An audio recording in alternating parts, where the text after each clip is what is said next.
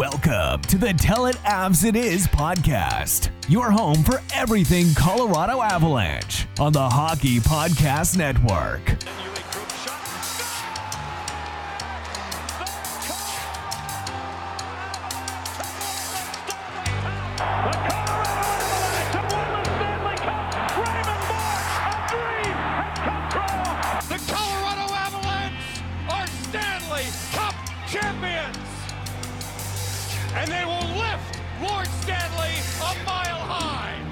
Here's your hosts, Griffin Youngs and Christian Bolle.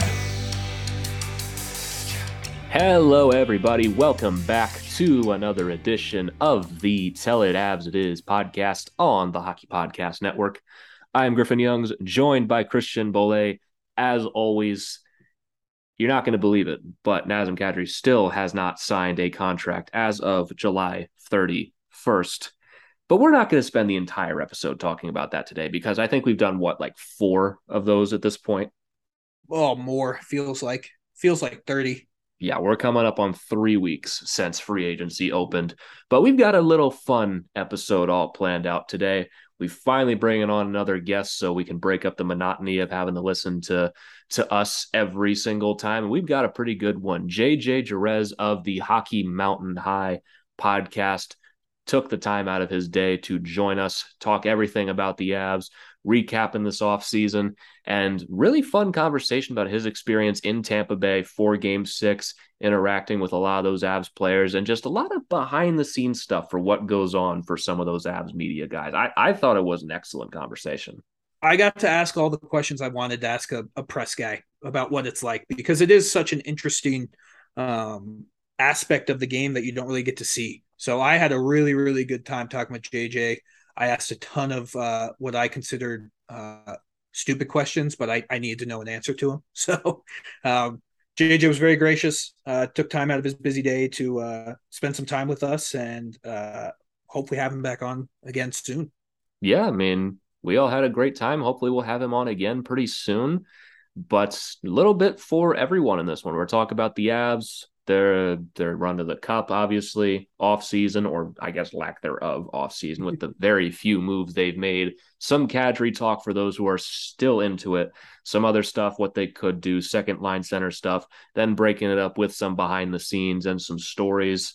It's almost like a real podcast for once. It's fun. I, I know it's crazy. It's maybe after what 85 episodes we've done together, probably more. We, we finally we're finally figuring this out a little bit. Yeah, we're So, getting some stuff together. So I hope you guys enjoy this little conversation with JJ, and we will be back after that. After about it's I haven't measured it about fifty minutes, and we'll be back recapping that and just about everything else that we missed. So I hope you guys enjoy our little talk, and we'll see you then. All right, and we are joined by JJ Jerez of the Hockey Mountain High podcast. JJ, thank you so very much for taking the time out of your busy day to join us. How are you doing today? I'm all right. Um, it's Sunday night. I've got men's league today, and uh, in that men's league game, I kind of hurt my oblique, so limping my way through the day. But uh, no, feeling good. Happy to be on this podcast with you guys, and um, you know, I, I love the way the podcast, especially the podcast tree in Avalanche Land, has really grown over the last what three, four years. So, um, no, yeah, I'm here to support you guys, and, and thanks for having me. Yeah, no we- problem. It, it's been a blast, and it's you're right. It's been great to see just how much Avalanche content has sprung up over the last couple of years. Even weirder that people consider us a part of that circle because it's it's been such a short amount of time for us. But we really appreciate you coming on and and joining us today because we are really struggling for some content right now because there is not a lot of Av stuff to talk about at the moment. But the offseason around the league has been pretty interesting. But for the Avs, and I bet we're all probably pretty sick of talking about it at this point. But it seems like the conclusion's drawn a little closer every day. It's Nazem Kadri. And here we are, the last day of July as we're recording this, still no contract coming up on three weeks from now. We have a little bit of a report saying that the Islanders are very close to making a deal with him, but how how are we here at this point where there's three weeks without a contract, and how do you see this going at this point? Right, no contract that we know of. Right. Right. Um, I think a lot of us here are holding on to the hope and just every minute that ticks by, we're convincing ourselves that it's a good thing for the Avalanche and it's likely that Kadri's going to resign. And, uh, you know, I think we're all kind of giving us our, ourselves false hope in that sense. It seems like the writing's on the wall everybody's pretty much accepted throughout the year that Nazem Kadri was gone. But all of a sudden, since free agency and since he took so long to make this decision, we're all talking ourselves into the opposite. Um, you know, we heard from 32 Thoughts that that the Avs weren't really moving, weren't planning on moving Sam Girard at all. Um, we haven't heard many other rumors floated around as to what possible other moves the Avalanche could be doing. So, I mean, if we're being honest with ourselves, it feels like Kadri's as good as gone. It's just a matter of waiting for that report. So, um, all yeah, I mean, that's what all of us here in Avalanche land are doing are are waiting for the Nazem Kadri news to drop just in case it bounces in the Avalanche's way, but it, it just doesn't feel like it's going to. And um, I think the Avalanche are ready for that, right? I think one thing you always have to credit them with is they think two steps ahead. They they often have plan B, C, and D ready to rock when plan A doesn't go down. So I think they were prepared for this as well. And I, am not sure if they're done for the offseason. I, I doubt it, but I think um I think the Avs have have a plan of where they're gonna go. Yeah, I think we're both we're all in that all in that spot where you've accepted it, but you're just waiting for it to finally be announced. Um, and I, I, at this point now, I wouldn't be surprised if we're talking about this on August and on August 30th, and it's like, oh, he still hasn't signed a contract. Especially if it's um, with the Islanders. That's a yeah. big problem for all of us waiting for well, news because Lou keeps those cards very close to the chest. Yeah.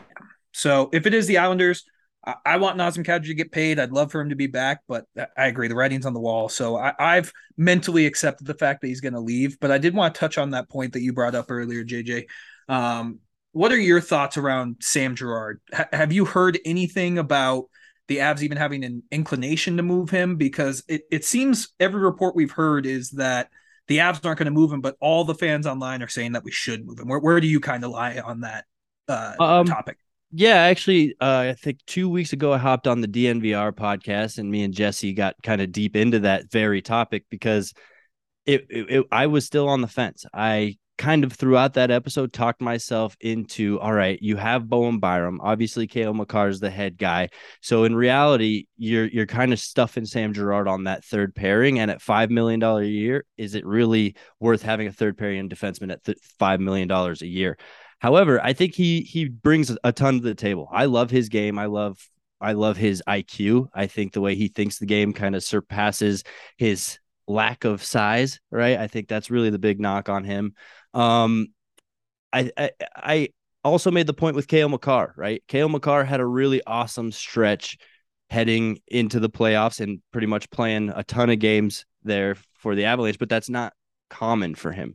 He tends to get banged up here and there, and and he he does miss some games. So when he does miss some games, you need to have that plan B. And that plan B isn't just going to be Bowen Byram for the extent of his career because he too tends to get banged up here and there. So I think you need to keep Sam Girard around for insurance purposes on top of what he brings to the table. I mean, you can't deny. I, I mean, I don't know. It, it's so funny how some players just are are black or white with Avalanche fans, right? They either love them or they want them out of town. And there's so many players throughout the years that I can think of that have been like that. And Sam Girard has really blossomed into one of those players. So um, I, I, I like to, I like what he brings. I think he's a, a major contributor at five million dollars a year. It's a little bit high, but I think towards the end of that contract, we're going to be liking the five mil a year. So I think you keep Sam Girard around. The defense is really the the reason that this team got as far as they did, especially in the playoffs. Of course, Nazem Kadri was was 87 points throughout the year, 86. Um, Would have been 100 if he didn't get hurt. Exactly. So I mean, that's tough to replace but I think it's even tougher to replace the defensive core he had in front of him, which is why they were able to just slide a guy like Darcy Kuemper in so easily and find success, right? Usually a goalie takes a while to acclimate. He took what a month or two and and was at the top of the league for a while. So the defensive group I think is is too important that you got to kind of keep them together more than the uh forward groups, I guess. Exactly. And especially now that you look at what they're investing in their goaltending, acquiring Alex Georgiev and running it back with Pavel Francouz, it is really important to keep investing in that defense, especially this year. And especially with some of the internal options you do have at second line center, which is where I wanted to take this next, is what do you think is the most realistic option to replace Nazem Kadri, assuming he is gone? Is it putting Rantanen down at second line center, Newhook up, Compher up, or do they look to the free agent market for a cheaper replacement? What are your thoughts? I think at this point it makes the most sense to give Mikko Rantanen that shot. And if it fails, you have guys that you could slide in the lineup, like you said. I mean, Newhook, O'Connor, Ben Meyers. Um, I'm just rattling off centers that don't necessarily play center, right? So you have a plethora of centers within that system, and you don't necessarily have to search outside of it because of that. And for that reason, you also have that flexibility when it comes to free agency. You can find um, just the best fit for your team rather than hanging your or I guess crutching yourself by looking for a 2C, right? If you if you're specifically just looking for that second center and not being too flexible, you're going to end up maybe getting somebody that you don't necessarily want. So I think yeah, I, I think you can look within the team for that two center replacement right now, especially while you're waiting for that cap to go up. Um, and you know, maybe just play it by ear as the season starts here, right? You still have a little bit in cap space, so wait to see um, a little bit what your team needs the most at that point because obviously it's going to be a different looking team. Wait to make those adjustments until you get a good idea of what the team's looking like in the regular season. Yeah, I like it. And we talked about Alexander Georgiev and Pavel Francouz.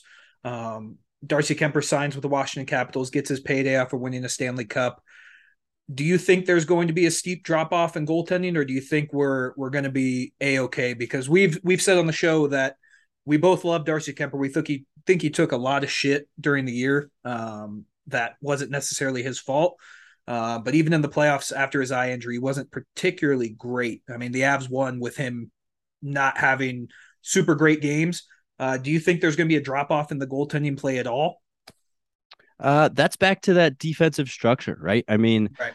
I'd like to think that you can just slide any goalie in there and it might be similar results because, yeah, Darcy Kuemper was never this amazing goaltender. I mean, I think we were all excited to see what he could do because we had seen him in the past with some weak teams and, and he was impressive, but none of us were really sold on him until what, maybe late December, early. January. So, um, yeah, I think, I think, uh, is it going to drop off? That's the that's the dice we're rolling here, right? That's the unknown, and going with a younger goalie, it, it it's a question mark. I think Pavel Francouz is the perfect backup because if all else fails, I love what Pavel Francouz brings to the game. Can he can he single handedly carry a team? I'm not sure, but um, no, I I like the goalie move. I think it's risky, but again, I'm not sure that the Avalanche. Of course, they'd like to go back to back, but I don't think that winning this year is at the utmost of their priorities, right? I mean, we even heard from Nathan MacKinnon when he was still on the ice, I think it was after the Stanley Cup game, saying, I don't know if we'll even be back here next year talking about how he's going to get fat, talking about you know this and that, and it, it just kind of seems like they're setting themselves up to be like, you know what, let's take a deep breath, do the best we can next year, and kind of wait for this uh, cap situation to resolve itself before we really get aggressive again. So, um, you know, it's not like they're rebuilding, but they might be taking a step back, reassessing what they have, and figuring out how to best move forward and, and how to best build the team. I don't know. What do you guys think? Does that feel like a, an accurate again, you don't want to ever say that these professionals don't want to win the championship, but it seems like they might be a little bit realistic with this um, upcoming season. I mean, I think that definitely works out when you think about the fact that they're going to not have Nazem Kadri anymore. They're losing Berkey, probably putting Lehkonen up in that spot. My thing with that is just you look at the West right now, and Christian and I have talked about this in the past. You really look at the there's like maybe two teams that can realistically challenge you, and it's St. Louis and Edmonton. Minnesota's took a big drop off this offseason. There, you just really don't know what they're going to be. Nashville got a little better, but is it better to beat the Avs four times in a seven game series? Calgary, they're a big question mark for next season, losing two star players, but getting Huberdeau back in there. I don't know if the Avs are going to be as ridiculously dominant as they were last season. I just wonder have they dropped off enough to lose four games in a playoff series when they lost four times in the entire postseason run? Yeah, I think that's a fantastic point. While they may be taking a step backwards this next season, they they can afford that step backwards because yep. they were about what four or five steps ahead of everybody else. So, um, yeah, maybe it doesn't hurt their team nearly as much as we think to uh, to do these kind of quote unquote rebuilds. But uh, no, I think that's an awesome point for sure it, it's the West is just so mediocre that it's I really do think that the Avs they could have they could have won with their like eyes closed this year in the West. Like the Edmonton was the toughest challenge, and we still swept them. And St. Louis, I know they're going to say if Binnington was healthy, yada yada, but the Avs dominated. It seemed like every game in that series, and if it wasn't for uh, Kuemper having a couple shaky games, I, I really think that they Avs could have won that series in five, or the historic collapse that they had in Game Five.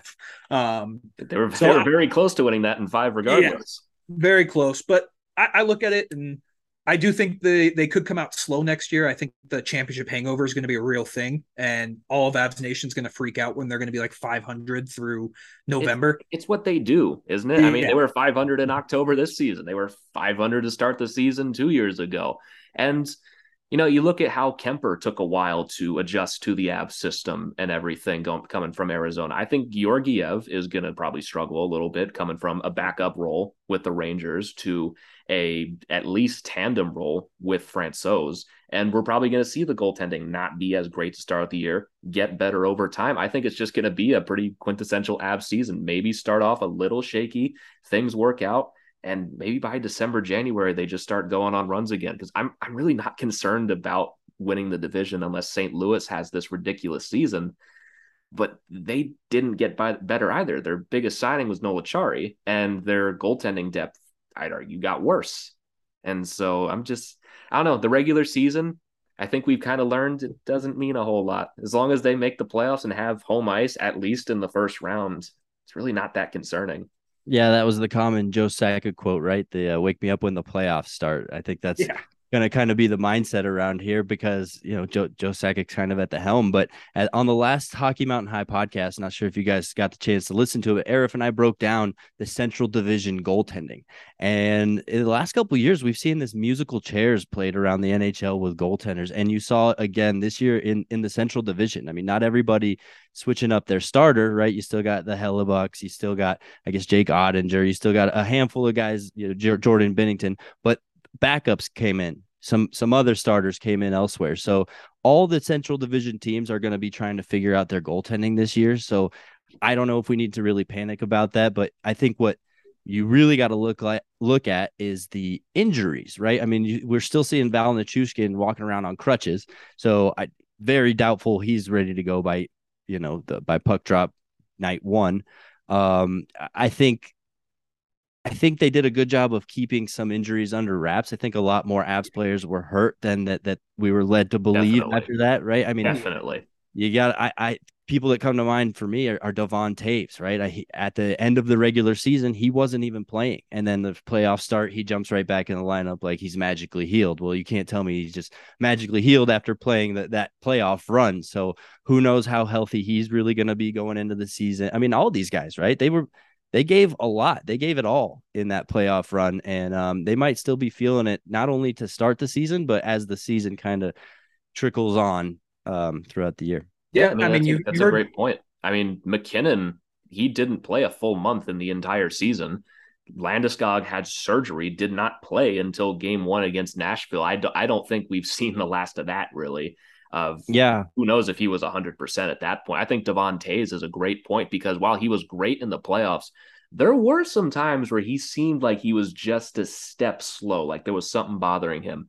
And i'm not convinced mikko rantanen got out of there unscathed either. He's he seemed like there were some times where he was really fighting. Yep. i mean in the playoffs no one gets through unscathed but it seems like there were a bunch of guys that were really fighting some stuff off. I'll tell you this. I was underneath uh Amalie Arena after game four, right? And for some reason in Tampa Bay, they have it had it set up where the media section is literally just sitting right there as the players walk through. You probably you probably picked that up as you saw some videos throughout the uh, final there. Um, and the guys, so many of them were limping their way past me, and so a lot of those guys we just named, right? Nathan MacKinnon being one of them. You could tell he was bat. Everybody was battling. I mean, Zach Bogosian, for God's sakes, he looked like he was crying in a shower. Right? He just had his head down, his hair covering his eyes, and he's just like left, right, left, right, all the way to the door. just get me to this door. Um, yeah. So there, I think there's a, a lot more that uh wasn't really revealed to us as far as how banged up these guys were. Yeah, it, it was. I mean, MacKinnon said in that podcast he did, he hurt his hand in the celebration when Erik Johnson fell on him. So, um, it's gonna be, it's gonna, yeah, it's gonna be a hell of a, uh, a hell of a season. I, I know we're ready for it to get going, but I want to transition. You talked about being in the arena. What was it like? Because were you there for Game Six too? I was. Yep. How, what What was that like? Like, because obviously there's the unspoken rule as journalists when you're at the press box, you can't cheer for your team. Um, how hard is that to not cheer for a team you cover? It's hard. It's hard. Uh, I mean, this is my eighth season doing it though, so I feel like I've gotten pretty good at it. Um, I learned pretty quickly that it's it's kind of a no go to cheer whatsoever. Of course, there's still some light like, oh, shoot that, or you know, ah, ah, how do you miss that? Um, and of course, in the Stanley Cup final, I think some of those rules kind of get pushed aside. For example, I was sitting right next to the Tampa Bay uh, PR team, and they were they weren't holding anything back. They were openly cheering for the team. So I'm like, well, if you guys can say it here, um, but no, yeah, there's definitely a fine line between cro- crossing it. Um, Conor McGahey, he didn't necessarily have a radio booth. They just had him open in the regular press box, right? So he's just standing in front of me, screaming and yelling. So that helped kind of loosen that I, I, I love that image in my head of just Conor McGahey basically just in the press box going nuts. Yeah, exactly. And me behind him, like trying to look around him at what's going on. Um, yeah, it, it was an awesome energy. It was it was surreal to be honest with you. Not only being at the game, watching the team um live, because you know, I, I in 96 i was seven years old and uh you know it went to game game four Yep. triple overtime as a seven year old i fell asleep i didn't make it to triple overtime so i missed the first stanley cup my family is from spain and growing up i used to go to spain every single summer so in 2001 i left after game four i think it was and oh. I, missed, I missed that stanley cup as well so oh. I, I just had to be in that building for that one and getting to see the the boys raise the cup and getting to be on the ice afterwards. I mean, a lot of people getting emotional a lot of guys that you probably knew weren't coming back. You had to, you know, go and say, "Hey, thanks, thanks for being awesome to cover," because not everybody's awesome to cover, right? And and um, you know, guys like Darcy Kuemper were just nice. There's just some people are just nice guys. Some people are a little bit pretentious. So, um, yeah, it, it was it was a, a it was like a dream. I mean, that's the only way I could put it. As professional as I try to stay in this, you know, journalism role, it it was it was unreal to be there and see all the players firsthand go through those emotions. Because you know we hit the ice as media we hit the ice at the exact same team at the exact same time as all the wives and family did oh yeah. right? So we're witnessing all the wives jump up and all the players like oh my god we did it. Kiss kiss kiss hugging their parents. So yeah just seeing just seeing the human side of the players which is so hard to see in this day and age especially with the with no locker room access it was just um, it was awesome. It was a, an experience I'd never trade. But going back to the Nazem Kadri conversation, is literally that the second I saw him throw that Stanley Cup in the air was when I said, he's gone. You know, he he crossed. Yeah. He got to check this one off of his list. Now he has to check the make tons of money category. Yeah.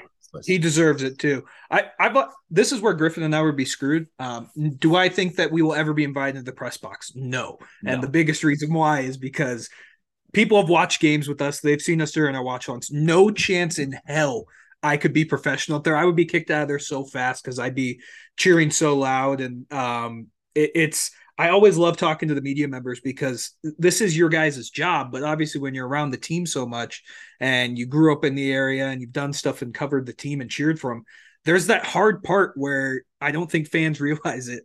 And I always love uh, just asking them that because I, I for one, do not have the the professionalism to hold it in. Um, because even the video we posted when we won, Griffin and I both were just screaming like buffoons. So, oh yeah, I was, um, I was a, like the last five minutes, like we, like we were in Ball Arena for the watch party. I, I, I was a wreck. Like I'm cursing and everything. I'm losing my mind and just hugging the people next to me. It was it was just such a great experience to to see them win the whole thing. It's yeah. I imagine it was an even better experience to see that in person. What interaction stuck out the most to you, like with a player going on the ice after they won? Um, I think Gabe Landeskog stuck out the most to me. I, it was Peter Baugh and I were standing there, and I think a, a a news channel, perhaps a local one, you know, one of those four, seven, 31, one of those guys. And he starts talking about Erik Johnson and and starts getting emotional. And it's like, man, of all the chances you had to get emotional so far tonight, because this was already late into the celebration, things were starting to wind down.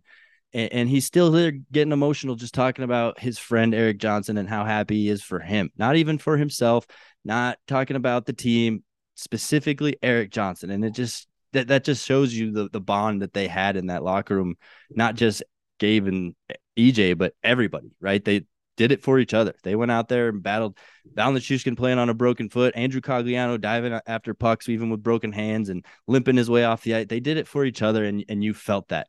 And um, yeah, I, I, along with that, I would say even Erik Johnson, he he kind of dropped the bomb on us right in front of me that he was thinking about retiring last year, right? I think that's that's not something any of us expected. We knew he was battling and having a hard time getting back on the ice, but retirement, um, him and I are the same age. If had I been drafted to the NHL, that was my draft class. So um, for him to be, you know, talking about retirement right there, kind of threw me back, saying, "Wow."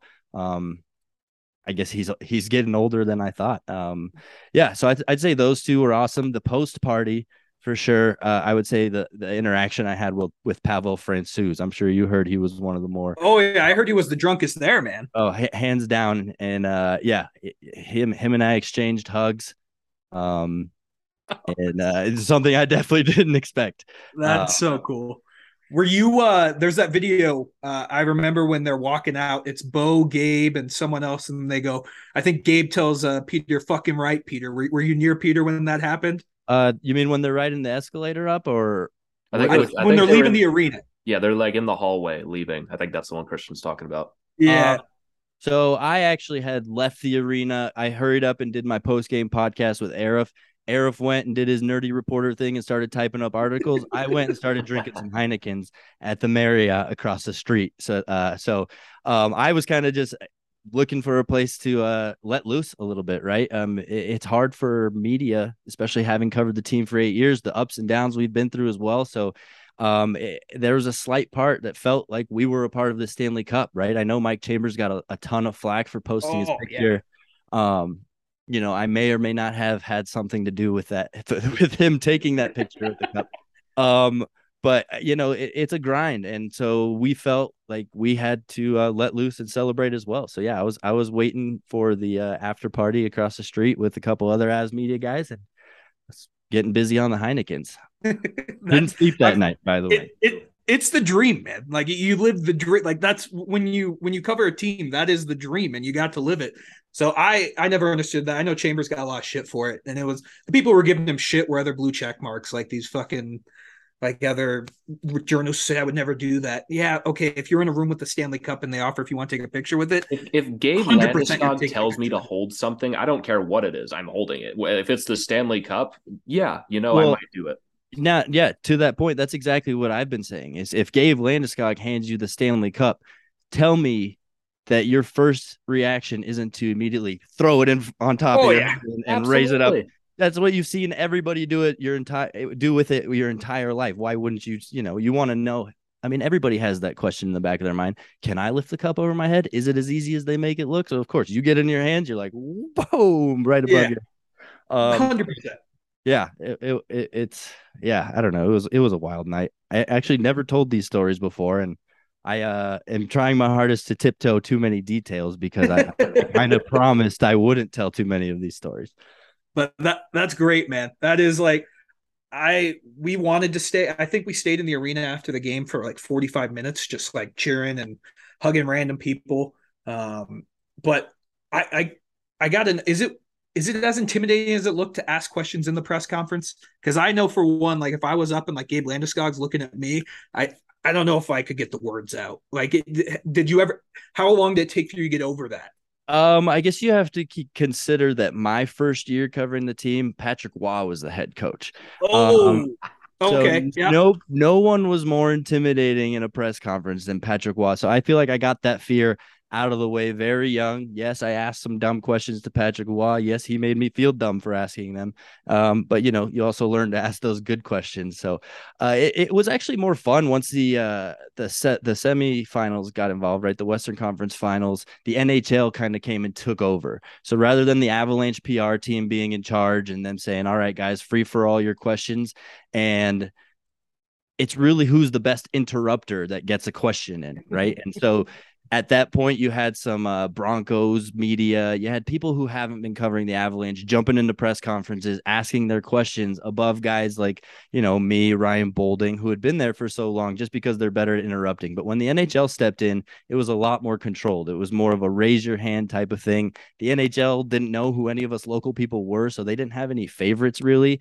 They tended to sometimes lean towards the national guys but yeah you just raise your hand they call on you you have a couple you know that they give you your they'll tell you like all right you're you're second to ask the question after this one. So you got a little bit to make sure you don't stumble over your words rehearse it a couple times in your head. That's how i always do it to make sure because man it is a little bit nerve-wracking knowing like not only are the professionals here listening to my question but people on tv all over the world are listening yeah. to my question right now. So don't fuck this up right? Um yeah so yeah I, I, sit there and i'm a little bit too in my head about the questions i ask because it's it it hurts to ask a dumb question and it, it's painful to uh, get called out when you when you sound stupid.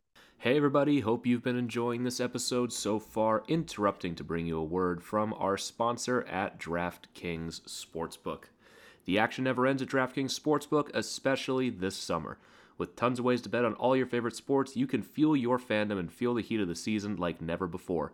Plus, right now, DraftKings Sportsbook is giving new customers a risk free bet up to $1,000. That's right, make your first bet up to $1,000, and if you don't win, you'll get another shot to cash in. You can throw down on all the major action for baseball, golf, MMA, and more. Plus, with same game parlays, spreads, money lines, over unders, and props, your betting options feel endless. Even though hockey's over, there is still plenty to bet on at DraftKings Sportsbook. And best of all, DraftKings is safe, secure, and reliable, so you can deposit and withdraw your cash whenever you want. So, what are you waiting for? Download the DraftKings Sportsbook app now. Use promo code THPN, make your first deposit, and get a risk free bet up to $1,000. That's promo code THPN only at DraftKings Sportsbook. Minimum age and eligibility restrictions apply. See show notes for details. Now, back to the episode. See, because that's what I think I'd do. Like Griffin, I don't know about you, but I, I would I'd probably just sit there in silence for the first like 20 I did, just be like, okay, what can I ask him? What mood's he in?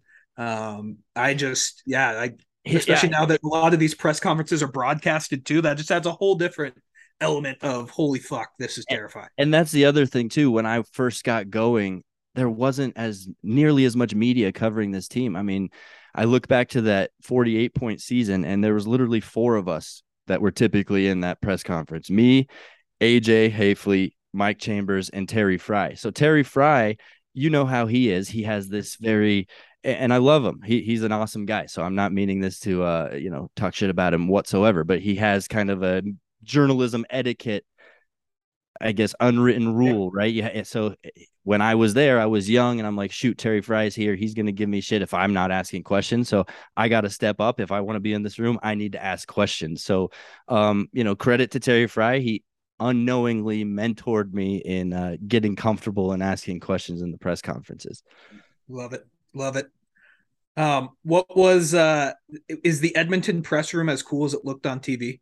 So I didn't get to go to Edmonton. I only traveled for the Lightning series. Just um, I think in the Mile High Sports budget, there was only room for one of us. I gave it to Aarif because you know he's the the go getter, the journalist, and out of us two, I'm more of the you know the the host, the the broadcaster. So um, I, I only went to Tampa Bay. I wish I could have gone to Edmonton, but from what I heard, Edmonton just a, a much more boring city. I personally, I love Florida. I'm the type of person that would move there in a heartbeat if I got the opportunity. I know that's hit or miss with people, a lot like um, a lot like Sam Girard, right? Um, so you know, going to Tampa Bay, just it, it was a no brainer for me. I was so happy that it, we didn't have to end up going to Madison Square Garden because I wouldn't have been as excited. Um, but yeah, I feel like I missed out not going to Edmonton for sure. I mean that that press room out Griffin, you saw it, right? Oh yeah. It, it looks like it's just a like everyone on the street can see them. So I it looked beautiful, but I uh I'm always just so intrigued about like the because we only really get to see like those little brief moments. So like the behind the scenes of what the reporters go through every day um is is crazy. Cause like we, we had Peter on when was that Griffin? Probably four months ago. I think it was like right before the deadline or something like yeah. that. Yeah. We had mom for like 15, 20 minutes. Like uh, that dude is so busy and doing so many things. Oh, yeah.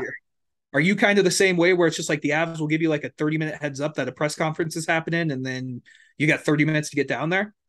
Um, yeah. So I guess pulling back the curtain, right? This is kind of a second job for me. It's it's more of a hobby that pays me. My main gig, I, I work in real estate and I'm a real estate agent by day and, and hockey guy by night. So yeah, I, I, I fit things in where I can, right? But you know, that's where I really give Aarif the driver's seat, right? That's his role. That's his if he has to drop everything he's doing and head to Pepsi Center, he drops everything he's doing and heads to Pepsi Center. So I do things kind of where I can because that's just kind of my role. Um Peter Peter is a dedicated journalist, right? He's spent the latter since the trade deadline as a co-host on our podcast and he couldn't always make it why because he's writing 100 articles he's got 100 things he's working on right you only see what he spits out one article at a time but he works on these articles you know all the time. An article he publishes he might have started it six months ago you know what i mean? So um, he just he's just a he's just a reporter in every sense of the word. He's he's great at it. He's great at the journalism side of it. And i'm I mean, I'm just so blown away at how much he's learned about hockey in his short time here because he came into this a, a football guy, right? Yeah. And I remember when he walked in, I'm like, who who the hell is this guy? The Athletic just hired a nobody out of college, um, but no, he quickly turned himself into an expert and you know has gained a lot of respect from a lot of people in Colorado so far. So props to Peter. I don't know. I think I took that in a different direction than what you asked. Oh me. no, you're you're um, good. That, that's kind of that's kind of where because when we had Peter on, I, I, was lucky. I, I just shot him an email out of the blue and I was like, hey, man, would you be interested in coming on the show? And he goes, I can do like 20 minutes Wednesday at like 3 p.m. And oh, like, yeah. I mean, uh, we can make it work. Christian, I have a story. I don't know if I've ever even told you the story. The first time I had Peter on, or at least the full story, is I had him booked for like 15 minutes, like two hours before a game. And at one point, he hits me as like, I have 15 minutes right now, and I'm not going to have it later and so I can I can do right now. So I literally the first time I ever talked to Peter, I literally did it in my pajamas at like eleven in the morning.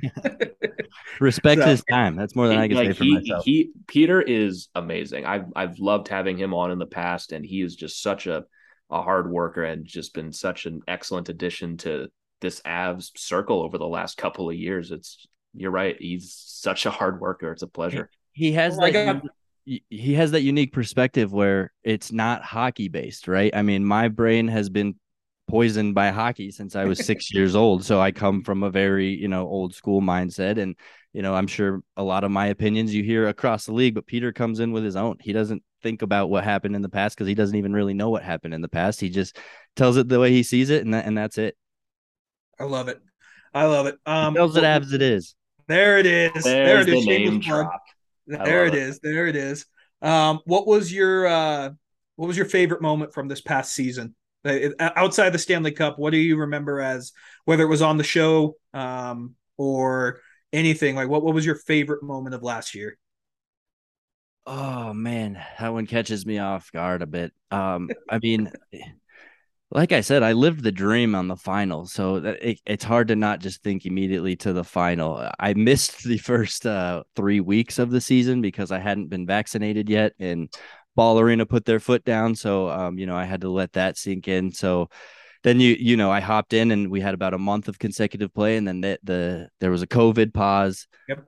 Um, and then you had January, right? January was unreal. I think if you just look at January, what was it? I think they won 16, 15, 15, 15 yeah, 16 games. Yeah. Not, what not to mention 17 games in 31 days. Like it was, it was a lot to shoved right in there. Right. And it all kind of started from that Columbus back to back loss, right? They, they yes. turned things around and they, they, I don't know what it was. Well, they woke up and yeah. remember Nathan MacKinnon was in and out of the lineup. He couldn't yep. really get going. Um, so shoot, I, I don't know. Yeah, it was like there was the MacKinnon thing. Byram had the concussion at that point, like right when that run started. Like this, th- there was a lot that happened this season. It all kind of gets blocked by the fact that we won, but there was a lot of stuff that Right. happened this season. And I think, you know, the most iconic moment of the year has to be in the St. Louis series when Nazem Kadri's going through the water ball tossing incident and then he steps in that next game and scores that first goal, right? He ended up with a hat trick, but that Yep. first goal when he holds his hand to his ear, I mean, I think that might have been that has to be my That's favorite. a, that's a moment of the really good answer. I like that Yeah. a lot. See, that like for me, for me, I'm gonna go off the beaten path, Griffin. Then I'll go first. My my favorite memory is is the Toronto game when we played them at home, came back down from three nothing, and that was just I, I want to say it may have been Pavel Francouz's like second or third game back, and he comes in for Kuemper, who gets shelled in the first period, and just that comeback, the pass by Mikko to JT, and the goal by Devon Toews at the end was just uh, that that was by far my favorite moment. And then, if I'm not mistaken, the very next game was against Seattle, and they were losing, and then just Yep. Came back and Yeah, there was that and took again, over in that third period. That was that run in January where Mhm. they just had a ridiculous amount of comebacks, even when they're losing by multiple goals. You're like, yeah, but it's not over yet. So I have two answers to that. Mine's a different comeback in January, and it was Boston. That to me told me this Oh, team was a is great game. very different, and this team can handle a lot. Second one, you already answered it. The Nazem Kadri hat trick against St. Louis, and also just coming to Denver for the first time, coming to Colorado for the first time, and getting to meet a bunch of people.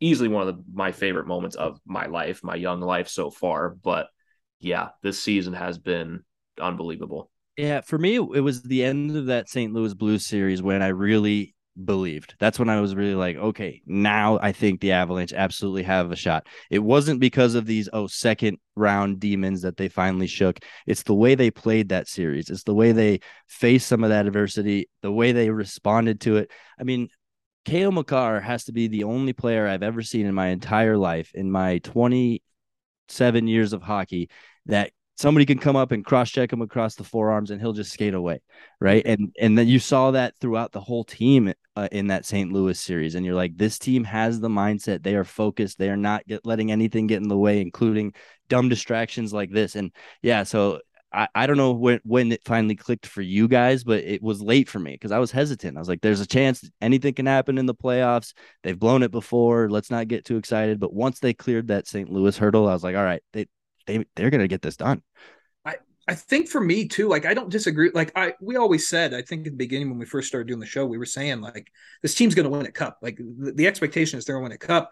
But I don't think you're crazy. I mean, for me, when Darren Helm scored that goal in Game Six, I Griffin was sitting right next to me, and I looked at him, and we both were in shock. I, I think at that moment I was like, okay, th- this team's legit. Like they, they dominated that game. They they dominated Game Six. They had made two mistakes, and St. Louis had scored on both the mistakes and to come back and win that game I, I, think after that game i knew it wasn't a question of if it was just when when are they going to win the cup um, right and then when calgary got bounced too you're like okay yeah. now now the road got a little bit easier yeah and we we both thought griffin i thought that calgary was frauds all year so yeah no um, center depth yeah so that I, I don't think you're crazy to say it was that long but you, you kind of go through it like we talked all year on the show about how they don't have second round demons. They don't have all this stuff, but it, it's definitely like a it's something on your shoulder when you think about it. Until they get over it, mm-hmm. you just don't know. And they finally got over it when Helm scored that, and um, that was crazy. Were you in the building for that one?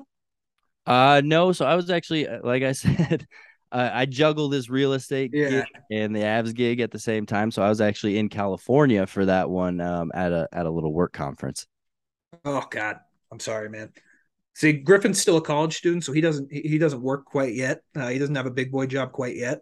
Um, that's kind of me too. I balance this. I'm a general manager of four restaurants, so I uh, I do this on the side as well. But uh, yeah, um, I just the I I don't know what else to say. Like we said all year with this team, what else do they do? What else can they do? And now we're talking about them Stanley Cup champions, and here we are going into 2023, and it's like, well, they should do it again. So yeah. we like may become a little slow there's nothing left to really hold against this team anymore. They're young, they're locked up, they've got the winning experience, and there's not a lot in their way to stop them. I feel like it's the same story as last season. That really the only thing that can stop this team is themselves. Yeah, I mean, I, I think the biggest thing I've realized since the cup win is just how amazing the fan base is, right? I mean, oh. the the not only here locally, because when things when the Avalanche get good, things around here locally get crazy, right? You start Yep. seeing people whip out their old Avs jerseys. You see hats with dust on them, and it turns into a hockey town really quickly. But the contingency of Avs fans that are outside of the state is is unreal. I, I can't believe that they have so many fans considering, you know, it's just Denver. I think maybe the Broncos have a ton of uh, a ton of out of state fans as well, but I feel like the Avalanche are pr- right up there with them. So I'm always impressed by the way Avs fans and just Colorado fans in general turn out when there's a successful team around. It was Yeah, crazy. I that that parade was one of the best. I, I went to the Broncos when they won in 2015, um, but going to this one was it was just as many people, if not more. Um, we actually got some good seats along there. It, it was an unreal experience. Even the lightning of getting potentially struck by lightning in that parade was not going to deter us away. We had a blast there. What we ended up walking, Griffin, like 20,000 steps that day. Oh it- yeah, absolutely. We definitely went at least like Crazy. miles that entire day because we started at the front, like where it started. and We walked the entire way down and then like halfway back to get our seats. Yeah. What was the wildest moment you guys witnessed? Did you guys see anybody drinking? Oh out yeah. Nico Sturm, uh, like caught a beer, like walked up right in front of us and just chugged it, like right in front of us. Gave us a whole show. It was Well, awesome. no, there was that thing too. Remember near the end when Gabe and uh, the team went by, someone threw a beer and it looked like it missed the bus. And I don't know what kid it hit. I think it may have hit Gabe's kid, one of Gabe's kids. And it hit, it was like a full beer and it hit one of Gabe's kids in the head. And that was very weird to see him go from like drunk partying to seeing like potentially his kid hurt. And he was so, I've never seen someone get as sober as quick as he did when you saw that happen. Um, we had Lecky right in front of us, chugging stuff from his shoe, chugging stuff from his jersey. There was a guy a who threw a jersey up to the bus and then hopped the gate to get it back and runs after it while security is chasing him. And so, like, and security didn't know what was going on. They thought this guy was just rushing the bus. And so, security catches his jersey, and he's expl- I've I have it on video, and he's like explaining to them what's going on. He's also drunk out of his mind, and so he's trying to explain to them that they just signed his jersey, and they're all telling him, "Get back, or we are going to arrest you." Eventually, he just gets his jersey back and just kind of walks back behind the line. But it was it was towards the end of the parade because it, wa- it was the bus with the the Stanley Cup with EJ and MacKinnon and Landeskog. So there was that little moment of confusion. We didn't get we didn't get to see the Byram thing where he almost got put behind the fence, but there was a That there was was- a lot of moments from that parade when you look at all those videos. Yeah, Yeah. we we had lost. I, I lost it most when I saw like my favorite player. Um, it started out as a joke, and now I legitimately think he's my favorite player. Is Kurtis MacDermid. Um, when his bus with him and Jack Johnson came by, I They think Griffin and I both collectively like just lost our shit. yeah, Um, for for for Jack Johnson, that's that's when I lost it the most because I've I've done a full character arc with him from when we signed him to now. I mean, I, I gotta talk about that Jared Bednar moment, right? I mean, oh yeah, Oh, that was he's the most cool and collected coach and you know we always make jokes in the the media room like oh thank god we don't cover john tortorella right? How horrible would it be? Because jared bednar's the exact opposite of that. He's the most calm never emotional in either direction and so to see him actually get emotional and see how much that meant to him sure the alcohol might have played a factor for sure um but seeing him get teary-eyed and uh you know it just shows you how much because he grinded right i mean he put Oh, in yeah. so much work throughout his life to to get to that moment that he really you know he, he let it show just like the gabe landeskog moment i alluded to earlier right he maybe hasn't worked as hard as jared or as long as jared bednar but um just seeing what it means to these guys it, it puts the fanship back into you a little bit because being around the team for so long, getting to know some of the players in, in their worst moments and their best moments, you you kind of you know you get jaded. You're like ah you know these guys are, are rich assholes and you know they just only care about making money, and then you see them act human again and, and and the emotions come out and see how much it means to them it, it reinstills that faith that like okay maybe athletes shouldn't get uh such a bad rap as they as they tend to Well, and that's that's the thing I I loved about that parade is we know that these Avs have great personalities, and I feel like they always hide it so much until all that. I think hockey has such a huge opportunity because they do have great personalities in the sport. Like I could listen to Gabe Landeskog talk shit forever and EJ and all that, but they're just so. Yeah, go for it. Go for it. Yeah, people ask me all the time, who who's the player you think would be the coolest to hang out with? Who would you most want to get a beer with? And my answer every time is Erik Johnson, just because Yeah. he's he's witty, he's smart, he's he's a funny guy when he lets it out. I mean, we've seen it since the cup, right? All the videos he's posting and all. Oh, they're great. I mean, he's really let loose and showing that personality. So, um, yeah, there's there's a lot to uh, dive into when it goes to NHL players' personalities. There's a lot a lot we don't see. Yeah, there's a lot we don't see. I know we're coming up on time, so I got one last question. I think Griffin may have one more too. Um, going back to it, I've always been intrigued. What is the press box food like at Ball Arena? Is, is it good? Like, do you guys get a pretty good selection there? This is Uh, I would This say is- These are the hard hitting questions, JJ, that you knew you were going to get when you came No. on the show. Absolutely. Um, so this year was a bit different, right? Because of COVID, they didn't have the typically there's an under the building buffet for pregame. You just walk up, put in things what, that you want, and, and it's typically pretty good. Um, it's not the most amazing food. And then during the game, you got an assortment of pretzels, chips, and uh, always desserts. And they, they always get me with those damn desserts. Um, Oh, I'd weigh 400 pounds. from what I hear, it's pretty standard. You know, they're not they're ne- they're neither the top of the league nor the bottom of the league when it comes to press box snacks. Right Um, where we want to be. I was a little spoiled because I actually covered the the Rapids for a season before covering the Avalanche, and at that time, the Rapids used to cater in all their food, right? So we'd get Panera, we'd get Chick Fil A. So I go to that. I, I head to the Pepsi Center at the time to cover my first Avs game. I'm like, wow, if the Rapids can get that kind of food, I can't wait to see what the Avalanche have, and they just have popcorn and pretzels, and I was a little disappointed. Um, but when the Stanley Cup again, the NHL took over during the Western Conference Finals, the the food quality kicked up a notch. So yeah. um, it was awesome being down there, not only getting good food, but you're sitting there eating dinner with some of the NHL media's biggest names, right? Uh, Greg Wyshynski would sit with us. Um, you know, I even got to know Vic Lombardi for the first time in my eight years covering this, just by sitting together, eating dinner, figuring out what you guys have in common and finding something to talk about, right? So I think that's really the coolest part, especially in the press box as well. During intermission, everybody leaves their seat and goes and kind of mingles, talks about the game, talks about, you know, NHL news, just rub shoulders. And um, you know, that's kind of the the behind the scenes stuff that nobody really knows. And that's why I go up in that press press box and I might be the only one with this mindset, but I, I'm friends with everybody up there, right? Like I, I get along with every single media member, and I go out of my way to do so because why not? When uh, there's a, a couple people in that press box that have a very chip on their shoulder mentality, like you're my competition, we're not here to be friends. Um, but for me, it's like you know, some of these guys I've I've known my whole life. Some of these guys, Right. you know, I value their opinion. So I, you know, why not just be friends with everybody? Because at the end of the day, it's not what you know, it's who you know, right? I mean, that's perfect Love for you youngsters. That that'll get you places in life. That's kind of weird too. Like we we don't really see like these other uh av shows as competition. It's just this is really cool that we have this many outlets, and if people want to listen to us, cool. We we have a great time doing the show. We have a great time talking to any other hosts. We're uh you, you, we- we're running the gauntlet of other uh pod Avs podcast hosts who have come on the show now. So I think we just need uh AJ and Rudo and Jesse from DNVR.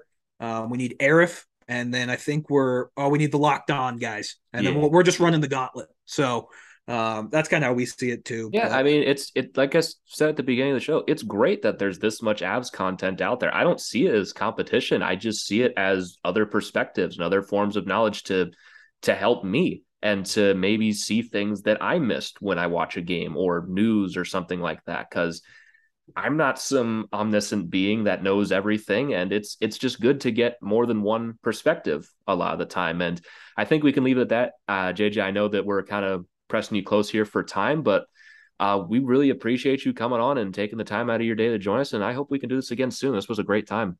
Yeah, let's do it before uh, the off season ends here and before we get back into the the swing of things. Absolutely. Awesome. So, JJ, if you want to take a quick second and plug a bunch of your stuff, I know I know everyone listening to this already knows who you are, but maybe for the few people that don't, uh, go right ahead and plug anything you've been working on lately. No, I don't. I don't really.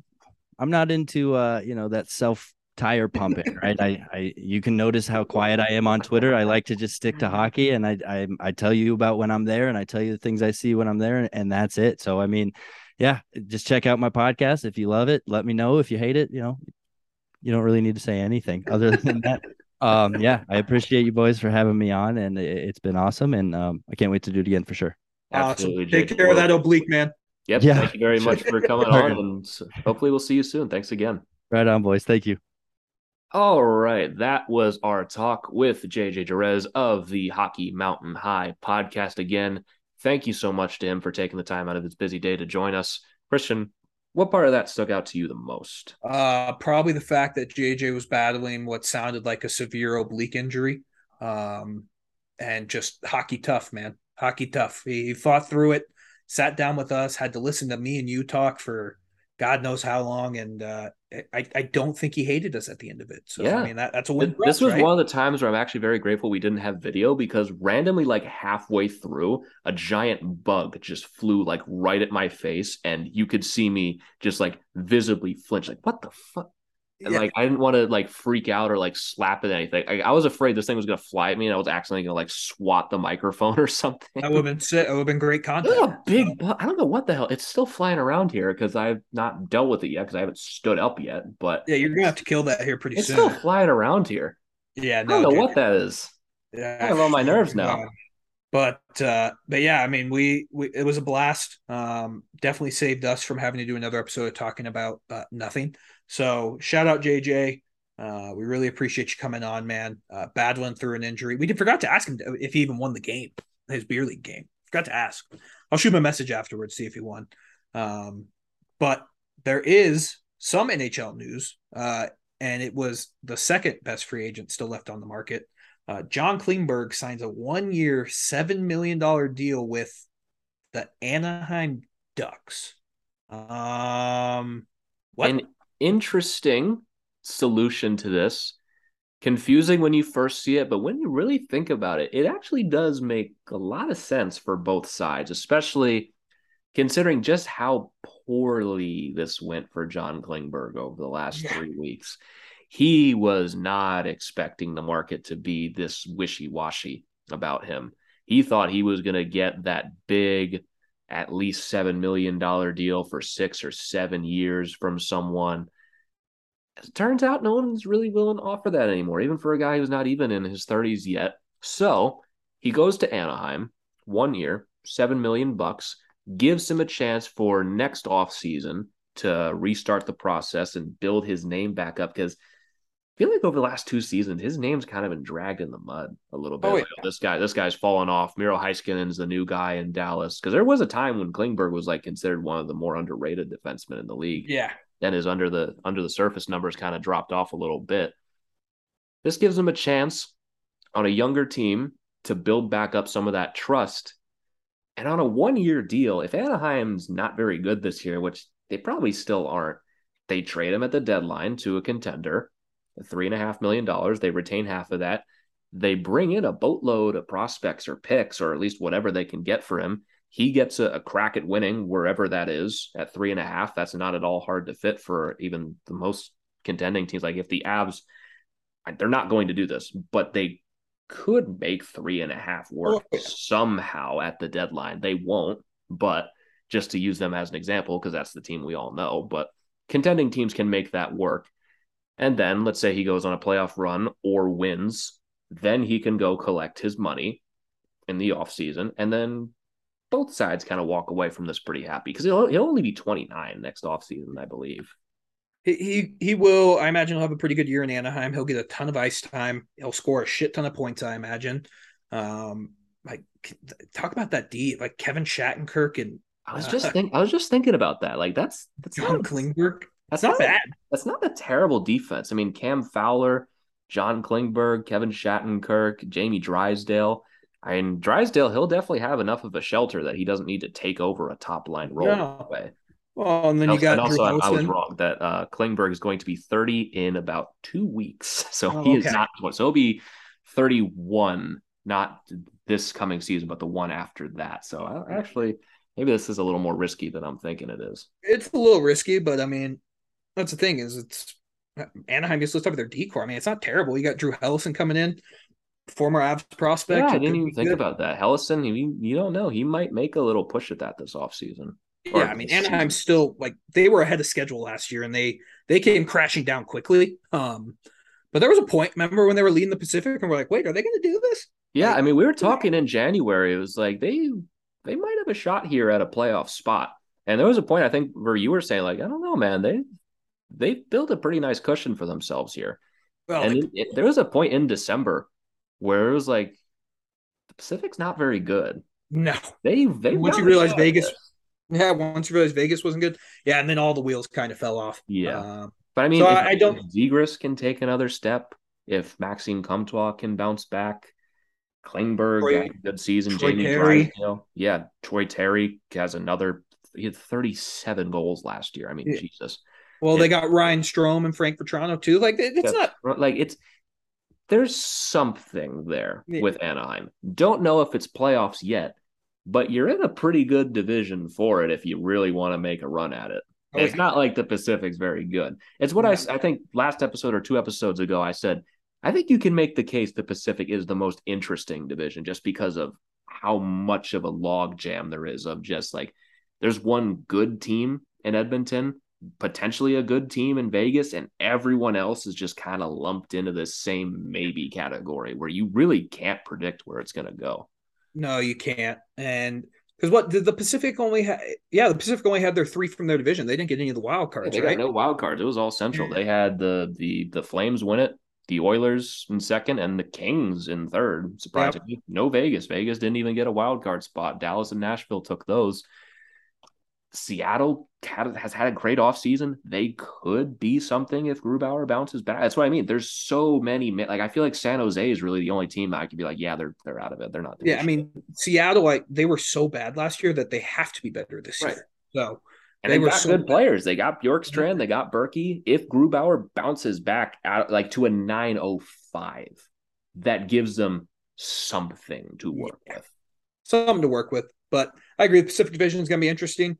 Um, I mean, to to end the show on on the Avs part, it makes you wonder: is when Nazem Kadri signs, are we going to be a little shocked by how much it is? Because in our heads, we've been saying it's going to be eight million. Like, wh- what if he only gets seven? What if he only gets like six point five? Are, we crazy to think that that could seven, happen? Six point five is it. When we're talking tomorrow is going to be August first. By the time this episode comes out, seven six point five is probably a lot more realistic. If he got signed on day one, we're probably talking closer to eight.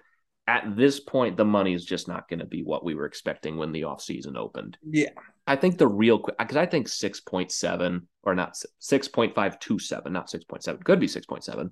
could be. I think I think the bigger question is term because we've seen the rumor starting earlier today that I I forget exactly who had it. We both sent it to each other, but uh, who was the guy that had the potential scoop on Kadri to the Islanders? It was Mark Seidel, who is a, who works in the NHL. I mean, it's not like he is just a no one tweeting this out. He's an independent scout for the NHL draft, and the exact tweet says just got off the phone with a guy that knows, and I think that Nazem Kadri is done to New York Islanders, blah blah blah blah blah that kind of stuff.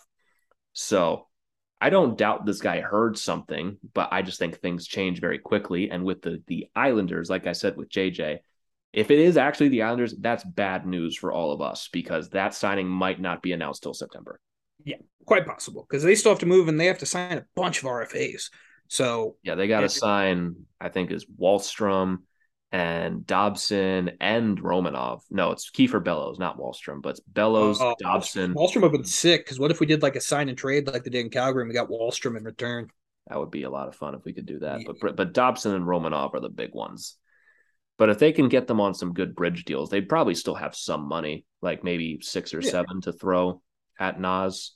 Probably still have to make a movie up somewhere in that area to make it all work. But we've kind of talked about Nas probably going to the Islanders for a little bit. It could be announced by the time this episode comes out tomorrow morning. It could also not be announced until training camp. But Yeah, that's how it out. That, like the, the Zach Parise thing from last year was a joke. We knew from before free agency opened that he was signing with the Islanders. He signed that contract like a week after free agency. We didn't know for sure until September 1st. Yeah. That's a that that's ridiculous. How is that even allowed? I don't know, but I mean, like that's the thing is, it's like, I mean, maybe there's a chance for Chris MacFarland to uh to steal some stuff from Lou Lamoriello again, and maybe get someone he's trying to dump to sign another guy. I mean, maybe who Maybe. knows? I mean, it's kind of just where we're at with Nas right now. It's he's kind of the last little thing holding some stuff up. I think once he signs, we'll start to see like some of the Stastnys and the Rodrigues's come off the market. What if I'm, I'm going to throw a hypothetical out, and I want you to hear, hear me out on this. What if it's a sign and trade? We trade, they get Nas to sign, and you trade Sam Girard and you get Matt Barzal back. Would you make that trade? Mm, no, No, you don't think so. no, I don't think so. You don't think so? I, I, I, don't mean, think it- they trade Barzal for Girard. well, you get Kadri signed. I mean, they already have Kadri I mean, signed. s- I so- mean, sign and trade is it happened with Tkachuk in like the loosest of terms. yeah. I don't know. That, that's just, uh, just- RFA, and plus they could just sign Kadri yeah. and not, and not have to deal with the headache of getting robbed by the Avs again. I'm just saying, if Lou Lamoriello wants to be stupid, I'm all for it again. And plus, like Barzal's like the only young player on this goddamn team. Yeah. If they want to go all liked in, if they want to go all in on just being the oldest team in the NHL, I mean, go right ahead. Yeah, well, there was rumors that that's why Torts got uh, got canned was because him and Barzal were beefing. Trotz, you mean? Yeah, that's what I said, didn't I? Said Did I say Torts. Torts? Yeah. Oh, sorry, Trotz. I mean, that, that's that's kind of the rumor on the street is why he got canned is because him and Barzell were beefing.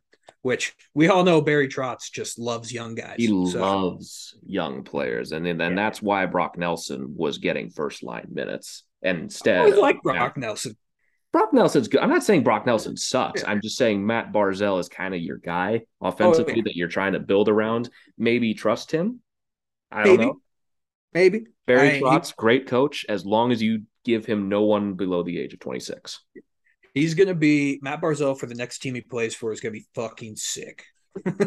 he's gonna be mean, maybe, maybe Lane Lambert will be like, yeah, you can go shoot the puck. You don't Yeah. have to constantly be on the back check every single shift. well dump and chase. Maybe It, just it use also speed. would help if they gave him someone more than Zach Parise and Kyle Palmieri to work with. But, you know, Hey, we're just speaking facts here. Um, but yeah, man, it, it's it's we'll see what happens. I mean, I'm sure when we go on and release our Thursday episode, we'll probably talk about it again because nothing else will fucking happen. yeah, because there will be nothing. Nothing. So, um, once again, thanks to JJ for coming on the show.